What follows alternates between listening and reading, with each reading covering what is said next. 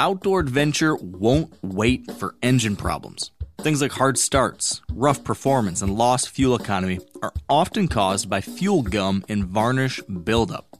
Seafoam can help your engine run better and last longer. You simply pour a can into your gas tank. Hunters and anglers rely on Seafoam to keep their engines running the way it should the entire season. So pick up a can of Seafoam today at your local auto parts store or visit seafoamworks.com to learn more.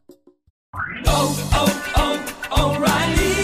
Are your wiper blades chattering, skipping, or squeaking? Don't let streaks or smearing on your windshield compromise your visibility. When it's time to replace your wiper blades, stop by O'Reilly Auto Parts and see our selection.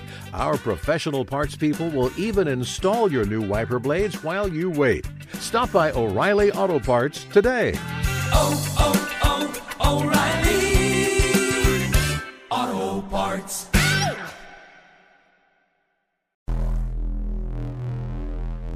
Welcome to the Wired to Hunt podcast, your home for deer hunting news, stories, and strategies. And now, your host, Mark Kenyon. Welcome to the Wired to Hunt podcast. I'm your host, Mark Kenyon. This is episode number 296, and today on the show, we're kicking off another year of our Rut Radio mini series in which we chat with hunters from all across the country each week to get the latest intel on current deer activity and the tactics that are working right now.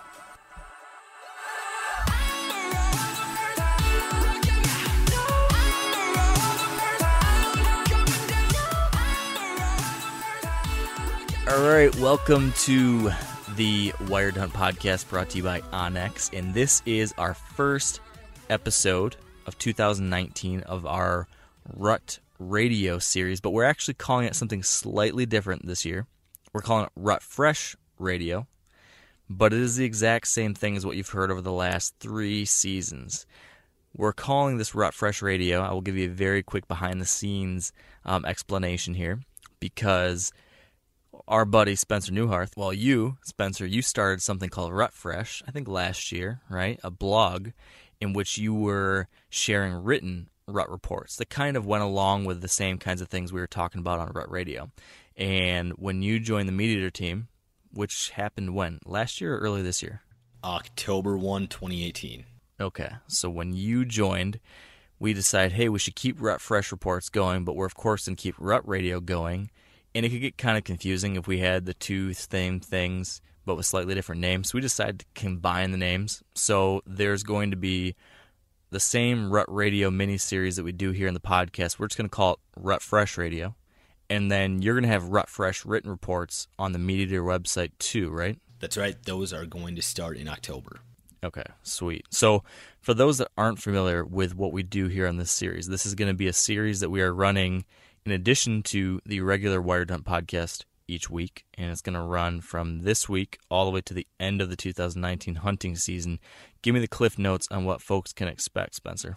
This is the fourth season of doing this mini podcast. These episodes are going to come out every single Wednesday.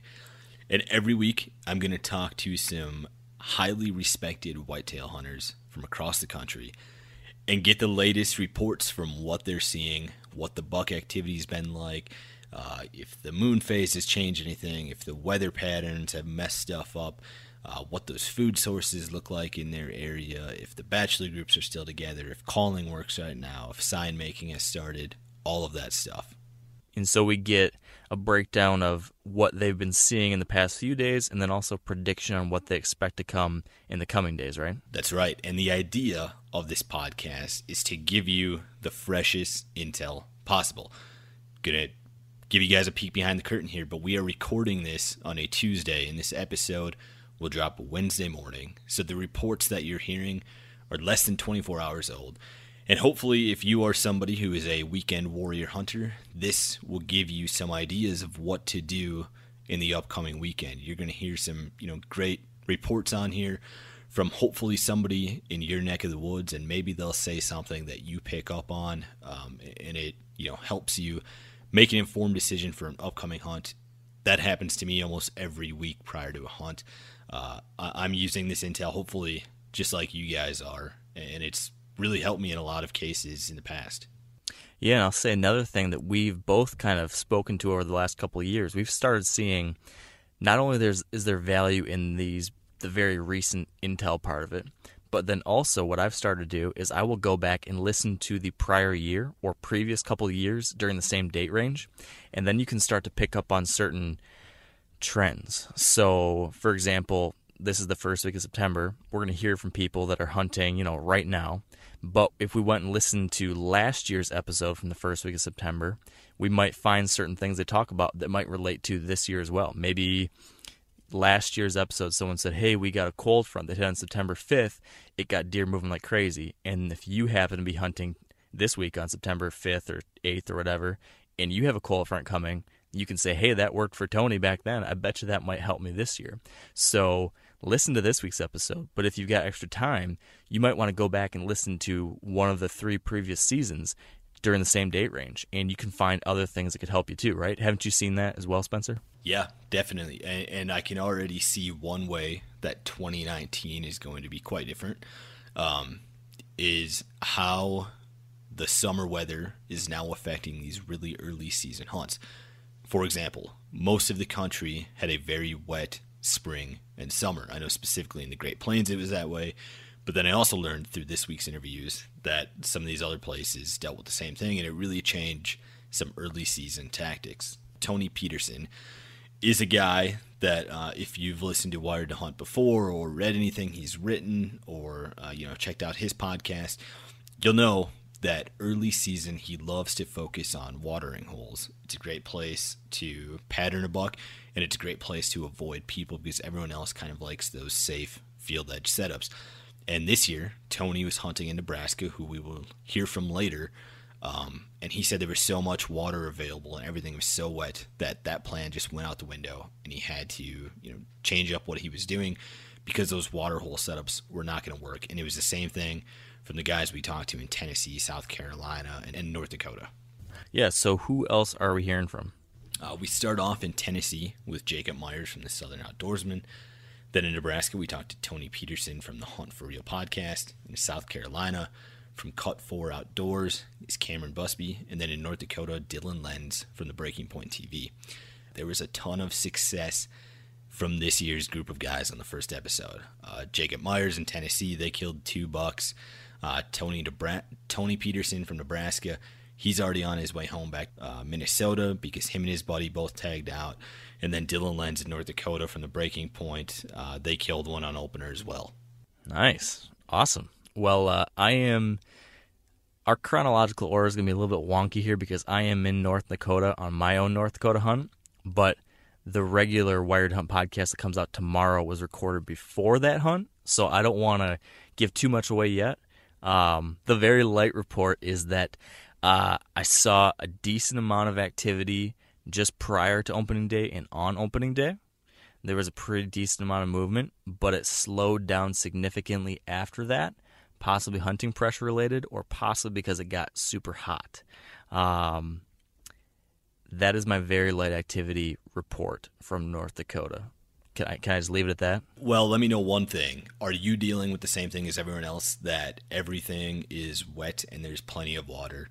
That that is not a focal point of your early season sits? Definitely not a focal point of my sits here.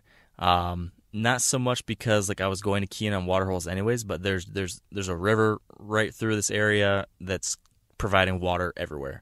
Um, so that just wasn't going to be a factor from the get go.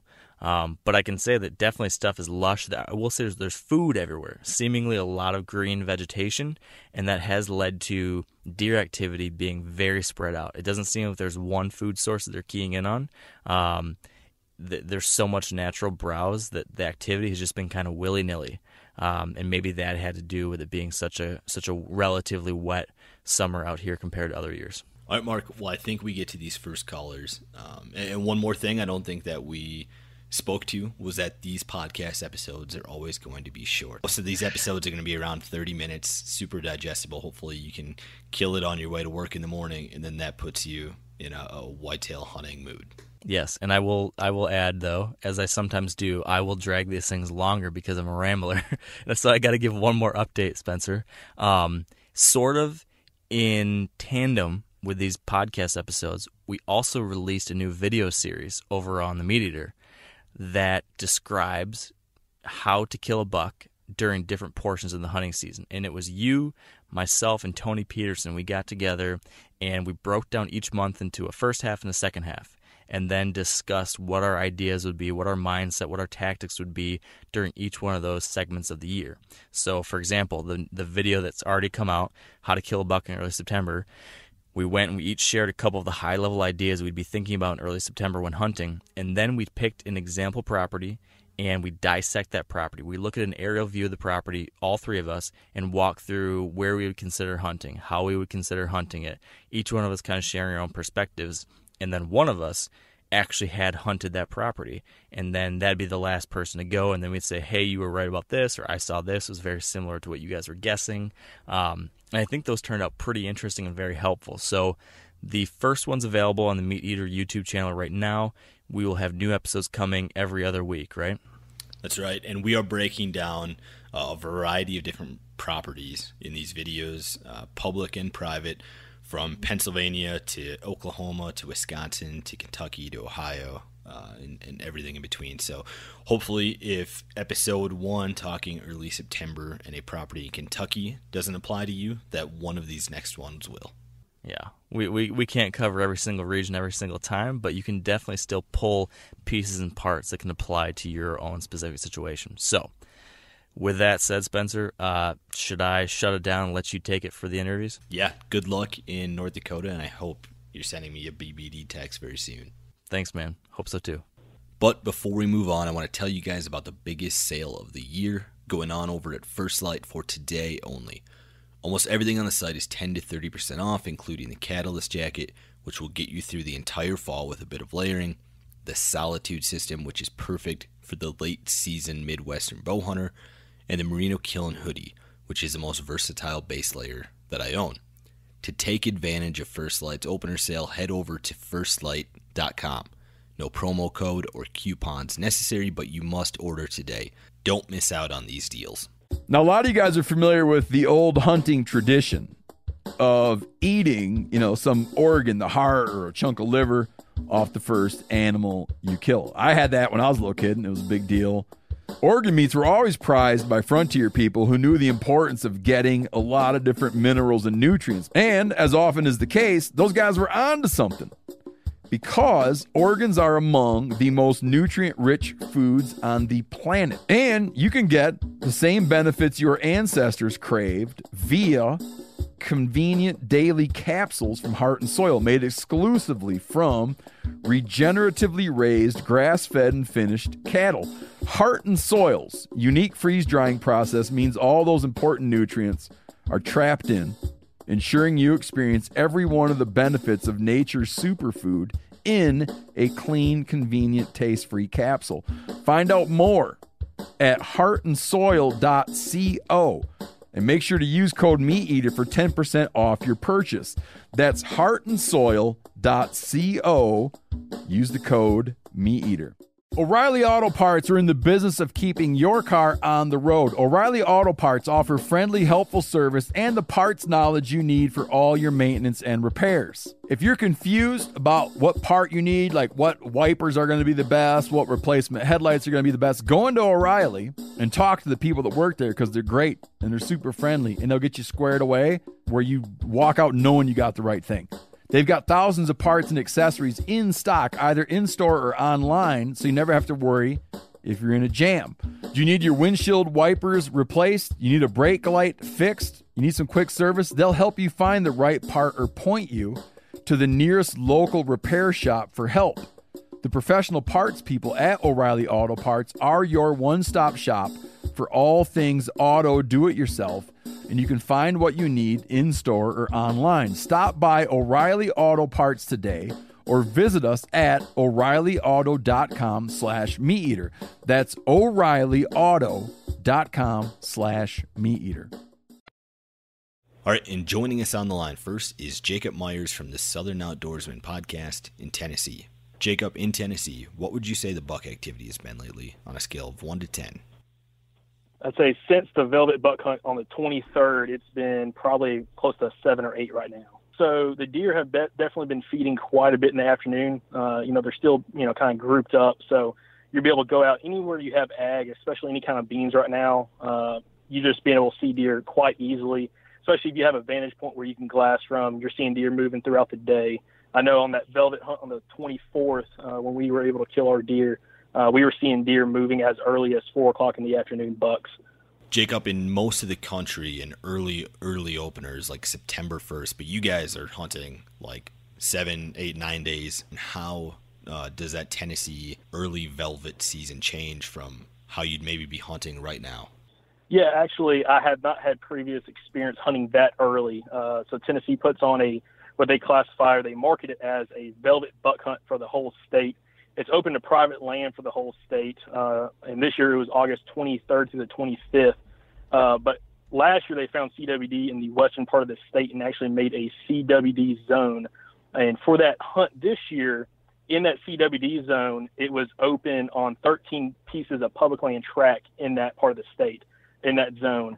Uh, so we were able to hunt one of those parcels of public. Also, they opened it for muzzleloader, uh, which made it a really fun time to go hunt uh, it really did change our thoughts on hunting uh, because we're going from you know trying to focus on you know what we would think is later season food sources down there, uh, kind of getting away from the ag, trying to find persimmons and different oaks, uh, to focusing strictly on ag, especially soybeans. And it paid off very quickly. We were able to shoot two deer within 24 hours of the hunt, and uh, unfortunately wasn't able to locate my deer just because I made a non-lethal shot on that deer. Uh, but it's it's been fantastic. It's just very different when you don't have experience hunting that early in the season. Did you guys focus on water at all, hunting that early when I assumed the weather was really hot? Actually, we did not. Uh, so this whole summer, we've had a pretty good amount of rain in Tennessee, really the whole southeast. Uh, but over the last month or so, it's dried up just a little bit. But where we were hunting, you know, you were still finding, you know, water pockets. You know, whether it was, you know, some puddles, a little bit of running water, whatever it was. So you know, water wasn't a major source of, uh, you know, finding and locating deer on that hunt, or really any time recently. Late this summer, some parts of Kentucky and Tennessee have been experiencing EHD. Is that something that you've dealt with in, in your part of Tennessee? Not necessarily in my part, but yes, there has been a few outbreaks. Uh, one county in uh, in general has had quite a few of outbreaks, uh, which is Hickman County, which is kind of Middle Tennessee, Midwestern Tennessee, um, and they've had quite a few outbreaks. There's been a lot of landowners posting about finding quite a few deer dead, which is unfortunate, but it doesn't seem like it's widespread by no means. With that velvet season that Tennessee has, and you can use a muzzleloader, uh, that obviously allows you to reach out and touch these deer at a greater distance. So, how do your setups look hunting with a muzzleloader that early versus if you were bow hunting? Funny you said that. So again, in that CWD zone, we could use muzzleloaders. Uh, the other part of the state they could not. And really, it kind of did open up our minds at how we could hunt them because in, in deer and velvet in ag, um, they're, in my experience, they're very easy to stalk up on. And that's actually what we did for the second deer. The first deer, my buddy was able to shoot it out of his saddle, um, and you know just be able to get a 40 yard shot on his deer. My deer, actually, we had it stalk out into the beans to get a shot at at 60 yards, uh, which really you know, when the beans are so tall, you know, you're looking almost, uh, you know, you know, waist high, taller beans. You know, you got to get them pretty close to get a good shot at them. So that definitely did, you know, change our way of hunting, uh, but definitely made it for, you know, quite a fun hunt. And I wish, uh, you know, more people actually took part in that. So Tennessee's regular deer opener is still about 25 days away, late September.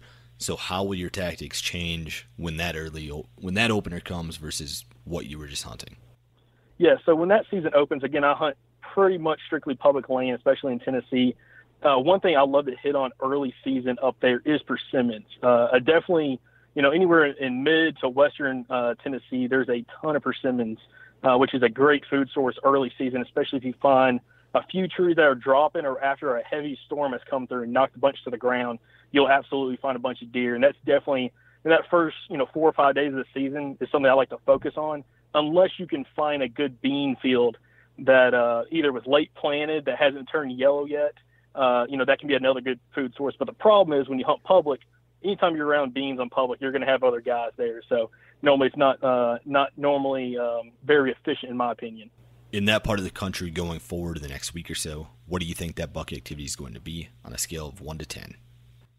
I expect once they come out of velvet, which right now they're probably 75% of the deer are still in velvet. Uh, I've seen a few deer coming out, and I've got some buddies that run trail cameras that are seeing deer start to come out of velvet. But uh, you know, as they come out of velvet and they start kind of splitting up a little bit, I can uh, normally see them start kind of easing off those fields so much uh, and really kind of start covering a little bit more ground and kind of getting into their fall ranges. Uh, so when that happens, you know, a lot of guys will start freaking out because their deer, you know, the pattern has changed. They're coming to their, you know, the camera a couple hours later or earlier than normal, uh, which gets guys kind of worried. But you just got to stay focused and try to find that bedding area where they're located at and try moving closer to them. All right, Jacob. Well, congrats on those bucks. I'm jealous that you guys get to start hunting so early, and thanks for joining me. I appreciate it, Spencer. Thank you. All right, and joining us on the line next is Tony Peterson in Nebraska from the Hunt for Real podcast. Now, Tony, on a scale of 1 to 10, what would you say the buck activity has been lately? Oh man, I would say probably pushing up on an eight. You were currently on the road from Nebraska to Minnesota, and you're headed home early for good reason. Is that right? We are, man. Um, we uh, we got down there a couple days before the season opened on the first to, to glass and scout some public land, and uh, my buddy and I, I killed one opening night. My buddy killed one the next day, and now we're we're on our way home. Tony, you're one of the best public land bow hunters. I know I've said this multiple times over, and this just proved it again. So tell me a little bit about those setups because I'm really interested in how you killed big velvet bucks in back-to-back nights. Sure, we uh, you know we we planned on hunting water because it was you know it was going to be hot. It was it was 80 degrees when I killed my buck and 90 when he killed his. My buddy killed his, but there was water everywhere down there. There's been so much rain, so as soon as we got down there and we saw the water situation, we switched to try to find some food. And we found some areas that had a ton of browse, but there was no concentrated deer activity. And then we found one good soybean field on public land that was a little bit of a hike to get into, and that was the ticket. As soon as I started glassing it, I knew we were probably going to live and die by that field. Now, how obvious of a soybean field was it? Were you competing with other hunters in that area? Because it seems like a place that most public land guys would focus on. Um, you would think so. The the good thing about the soybean field we found was I knew about it. I knew there was a field there from turkey hunting this public land this spring, but you could barely see it from any road, and it wasn't it wasn't as obvious as it sounds maybe. And you know we got in there early and did did some scouting in there. We did have two guys from Michigan pull up uh, the night before the season opened, but they were they were really nice guys, and they said, "Oh, if you guys are in there hunting, we'll we'll just wait. We're going to be down here for a while." And so those guys uh, they just backed off of it because it wasn't a very big spot, and they that that was cool that they did that because they let us have it, and we we ended up doing really well in there. Now, you said ordinarily you'd be focused on water. Uh, what kind of water hunts do you like? Like little stock dams, or wallows, or creeks, or river crossing? What do those look like? Um, you know, in this in this part of Nebraska where we were at, it would have been you know cattle tanks and little ponds um, out in the pastures. You know, anything anything around some cover, anything where you know the whitetails like good cover. And if we could have find something tucked away, so I had a you know my maps were just loaded with waypoints of water, but there was there was water absolutely everywhere. It just was totally it was just a, a worthless pattern for us. It wasn't going to happen. Were you seeing bachelor groups still together, or were these bucks traveling solo? Um, they were they were bachelored up still. Um, you know, we saw probably I'd say thirty or forty percent of the bucks we saw were hard antlered already. The rest were were still in velvet, and they were they were pretty grouped up, but they were they were so concentrated in one part of that bean field that you know it might have been kind of an illusion. They may have just been feeding close by each other, but we definitely did see some bucks that were still together. You just mentioned that they were focused on one corner of the bean field. What was it about that area that got you to set up there and got you to kill these two bucks? Um, they, the the corner of the bean field they were using most heavily heavily uh, butted up to the best patch of timber there, and it, which really isn't much. The pastured woods, but it's the best cover, and it's the least visible spot on the field. It kind of spills down a little ways, so the elevation drops away, and it was just one of those places where if you were glassing from the other side of the field, you'd sometimes see them pop out and go down in there. So you knew there was something going on uh, better there in the one place that you couldn't really see. And I think I think that's why they picked it. How early in the evening were these bucks showing up? Um, some of them were living in it. The buck that I killed was bedded in there when I hung my stand opening night. I watched him get up and feed 50 yards away after I got my stand hung, and then I watched another buck that I'd seen the previous night get up um, from inside the field. So they were. You could see when you got above these real lush, tall soybeans, you could see all these little bomb crater looking holes in the soybeans. And I think it was just those bucks were spending so much time in there, um, just bedding, stand up feed. The buck that I killed actually ended up bedding in front of me at 37 yards for an hour, and I could see him feeding while he was laying down. Going forward in the next week or so, what do you think that buck activity is going to be on a scale of 1 to 10 in Nebraska? Ooh, I would say with the the coming forecast, I would say it's going to stay around a seven or eight probably. I don't think it's going to change too drastically with all those deer going hard antlered yet. All right, Tony. Well, congrats again. Thanks for joining me. I always look forward to hearing these public land adventures that you're on. And way to go on the awesome deer. Awesome. Thanks, buddy. All right, and joining us on the line next from South Carolina is Cameron Busby from Cut 4 Outdoors. Now, Cameron, in South Carolina, what would you say the buck activity has been in the last week or so on a scale of 1 to 10? Uh, I'd say about a six. The deer kind of getting in a little transition period between uh, they're they're coming out of their summer velvet and they're starting to get hardhorn. They usually shed their velvet right right here around Labor Day weekend. So we're kind of in that transition period and we're trying to target in on bucks for the summer pattern to the fall pattern. So we're kind of in one of those little transitions right now. So, what would you say the ratio is in South Carolina of bucks that are still holding velvet to ones that are hard horned? I'd say it's about 75% hardhorn, 25% velvet. The bigger bucks right now are they're they're hardhorn. They're usually the first ones to uh, get rid of it.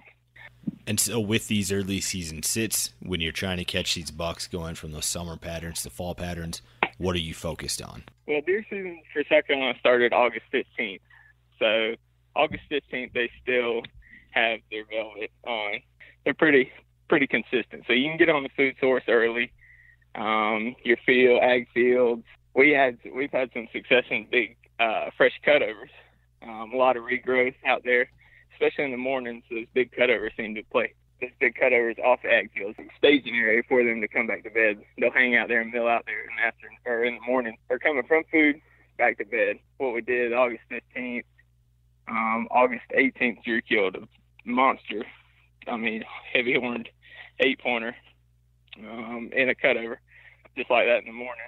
Um, but right now, we're going to start getting on some transition lines. Um, food's still primary, especially in the afternoons, because they're still kind of comfortable. They're not really getting too much pressure right now. We're trying to stay out and not really bump them too hard on the food. You mentioned that some of those cut areas kind of function as staging areas in the mornings. Does that mean that you've been doing some morning setups this early in the season? Yes, actually we have. Actually, those have been most of our setups. Um, the farm we hunt doesn't have ag. The ag field is not on the property. It's about um, half mile up the road. So the deer are going to the ag field at night. Well, we can't hunt the ag field, so we're catching them coming back, and they're using our our cutover. It's a two-year-old cutover. They cut it last year, and it's got vegetation that's probably neck high in it. And if you get up on the edge of it and get get high enough, you can see down in. And they're using that. I mean, we've had 95, 96 degree days down here, so we're catching them coming back to bed up on the, on the creek games. Now, coming up here at the end of the week, uh, it seems like Hurricane Dorian may be making contact with South Carolina. Do you ever notice in the past that hurricanes affect the deer movement before or after a hurricane, and, and what does that look like? Dorian is going to be a little farther to our east and more towards the coast. We're actually towards the center of the state, but we've had hurricanes in the past come come through, and we've actually noticed bucks moving more right before the storm. Or two years ago, we killed a really really big eight pointer the day before a hurricane came, and he he was up in October, moving at uh, five o'clock in the afternoon. I mean, just something you don't see very rare. And it was a buck we only had a couple pictures of. Last year, uh, one of our members lives in North Carolina. You know, they had that major storm. I forget what the name of it was. Came through last year, and he was hunting. Had had one huge, I mean, probably 165 inch buck in North Carolina um, out in the bean field right in the middle of the afternoon feeding. So I feel like they know the storm's coming, and it pushes them to feed, feed, feed up because they know the next few days are going to be bad. Going forward, then in this next week or so, what do you think that buck activity is going to be on a scale of one to ten in South Carolina? I feel like it's going to pick up and probably be about a seven and a half, eight before the storm. During the storm, it could drop back to a three or four, and then right after it should should get back to about normal. So about a five or six. I mean, it, it could vary throughout the week with the storm coming in. All right, Cameron. Well, thanks for joining me, and good luck to you and everyone else from Cut Four Outdoors. Thank you for having me. All right, and joining us on the line next is Dylan Lenz out of North Dakota from Breaking Point TV. Dylan, on a scale of one to ten, what would you say the buck activity has been lately? I would say it's about a six right now. Um, we had some warm weather while we were out hunting for the opener this past weekend, and uh, started off strong with some high pressure. We had some good buck movement, and then it really tailed off as soon as that weather stabilized, and uh, didn't have much uh, daylight activity for bucks once that uh, kind of settled out. Someone in your group did have success though on was it opening night there in North Dakota? Yep, opening night. Our uh, buddy Aaron Scripcheck, or JP as we call him, uh, took out an awesome uh, velvet buck on opening night um, with uh, quite a bit of daylight left. So he was he was pretty fortunate to be in the right place at the right time out there, and uh, I believe that was his first velvet whitetail. So it was a pretty awesome night. And what do those setups look like that you guys were using? Was it mostly field edges? Yeah, it's almost all field edges that we're hunting out there uh, in North Dakota. It's a lot of big marshes um, where you can't really get in and uh, get on a good, you know, ac- access point to, you know, set up an ambush. So we kind of got to pick tree rows or small woodlots where we think we can get the deer um, while they're headed to food, you know, leaving the big marshes and kind of in a vulnerable spot. Tell me more about that buck that your buddy killed. How early was that deer out moving? Was he traveling with others? So he was actually coming behind two does. Um, it was kind of a different situation. He had crossed a road, and a car had come past right about when they crossed the road, so it kind of hurried that buck up, um, coming towards the tree line that he was sitting on, and he basically followed the does uh, down the trail and straight past the stand. So um, it just worked out perfect. That was, I believe, with another hour, hour and a half of daylight left. So it was really fortunate to have that movement uh, that early. You guys had a really short window there in North Dakota because I know a few of you guys took off and are now haunting muleys. When the window is that tight, are you hunting any mornings early in the season like this? We truly don't hunt mornings in North Dakota uh, just because of our stand setups. Um, you know, if we went in there, we'd definitely be pushing deer off of food. Uh, and we aren't hunting bedding areas because, like I said, you know, they're bedding out in the marshes and that sort of thing. So if we go in in the morning, we pretty much blow the whole sit uh, right off the bat. So kind of getting out there uh, where we think the deer are headed to or in between where they're headed to and their bedding is has worked out best for us. And that's always happening in the evening. What was the ratio of velvet bucks to hardhorn bucks there in North Dakota? While we were out there this past weekend, it was almost all still velvet. We had one buck uh, that was full hard horn, had some awesome photos of him actually uh, right before he lost his velvet, and then he must have, you know, went and shredded it right nearby, and that was actually on August 25th, so that was pretty early. Um, but all the other deer that we uh, had on camera or saw while we were in the stand were still holding velvet, so that was pretty cool to have those opportunities while we were there on those velvet buckets. Are you guys worried about water sources at all this time of year? Is that something that you focus on just like you would these food sources? Out where we hunt in North Dakota, it's so wet anyway with all the marshes that for as wet of a year as it's been out there, we haven't noticed a heck of a lot of difference in, you know, their activity um, pertaining to water. So I don't know, you know, if you're in a drier area, maybe it'd be a little bit different because of how much water is available to them this year but we just didn't notice that kind of uh, you know change. I know you guys are potentially headed back to North Dakota like next week or so. How will your tactics Yep. have changed from just a few days ago to about seven days from now? During the early season, we pretty much kind of employ the same tactics, and you know, really just checking the cameras and trying to stay out of areas as much as possible, keeping them fresh. Sneaking in during broad daylight, middle of the day when we know we can get in there. Those deer in the marshes, they aren't going to see you. We go in, check the camera, see if they're in that area either you know, before dark the night before, or maybe move through on their way back to bed in the morning, and then we just try and pick that spot and play the wind and hope that they're going to make that mistake again or show up there in daylight. Going forward, then in this next week or so, what do you think that buck activity is going to be on a scale of one to ten in North Dakota?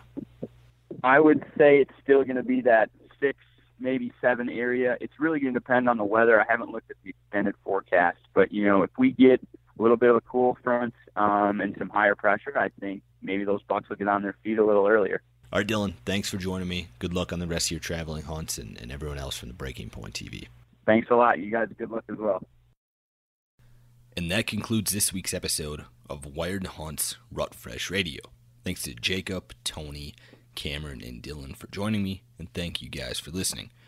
For more great whitetail content, make sure you're checking out themeateater.com and following Meat Eater and Wired to Hunt on Facebook, Twitter, and Instagram. You can also follow me at Spencer Neuharth on Instagram to see what I'm up to this fall, and I hope that you guys are as excited as I am for season four of Rut Fresh Radio. Until next time, stay wired to hunt. Outdoor adventure won't wait for engine problems. Things like hard starts, rough performance, and lost fuel economy are often caused by fuel gum and varnish buildup.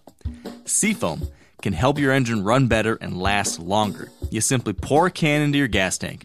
Hunters and anglers rely on Seafoam to keep their engines running the way it should the entire season. So pick up a can of Seafoam today at your local auto parts store or visit seafoamworks.com to learn more. I'm sure a lot of you guys remember the old ceremonial hunting tradition of eating the heart out of the first animal you kill. Meat from those organs are among the most nutrient rich foods on the planet. You can get those same benefits your ancestors craved via convenient daily capsules from Heart and Soil. Find out more at heartandsoil.co. And remember, use code MeatEater for 10% off your purchase.